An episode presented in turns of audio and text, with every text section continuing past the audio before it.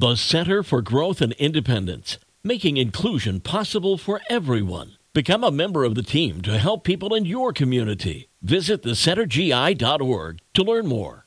It's the best mix in the morning show, 98.3 The Coast. It's Ginger Martin here. As you're brewing your coffee, I've got coffee talk for you from Honor Credit Union. Come be part of it.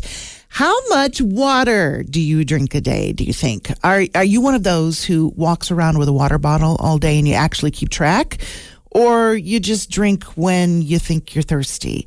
A new study shows that most people barely drink four glasses of water a day, let alone the recommended eight. But maybe coffee is your go to drink. That's okay. It has water in it. So if coffee is your thing, not surprising, tea and coffee drinkers count drinking those beverages as getting enough fluids because some people just don't like water. And I think that's, I think that's why there's so many of those water flavoring packets on the market today.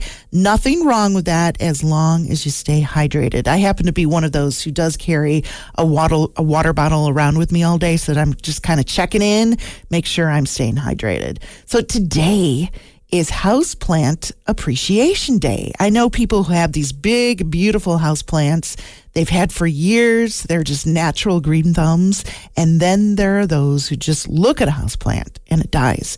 And if that's you, you might just want to try adding some succulents to your house. They need very little care and they happen to be one of the best houseplants to purify the air in your home. They take in uh, carbon dioxide during the day and then they release oxygen at night.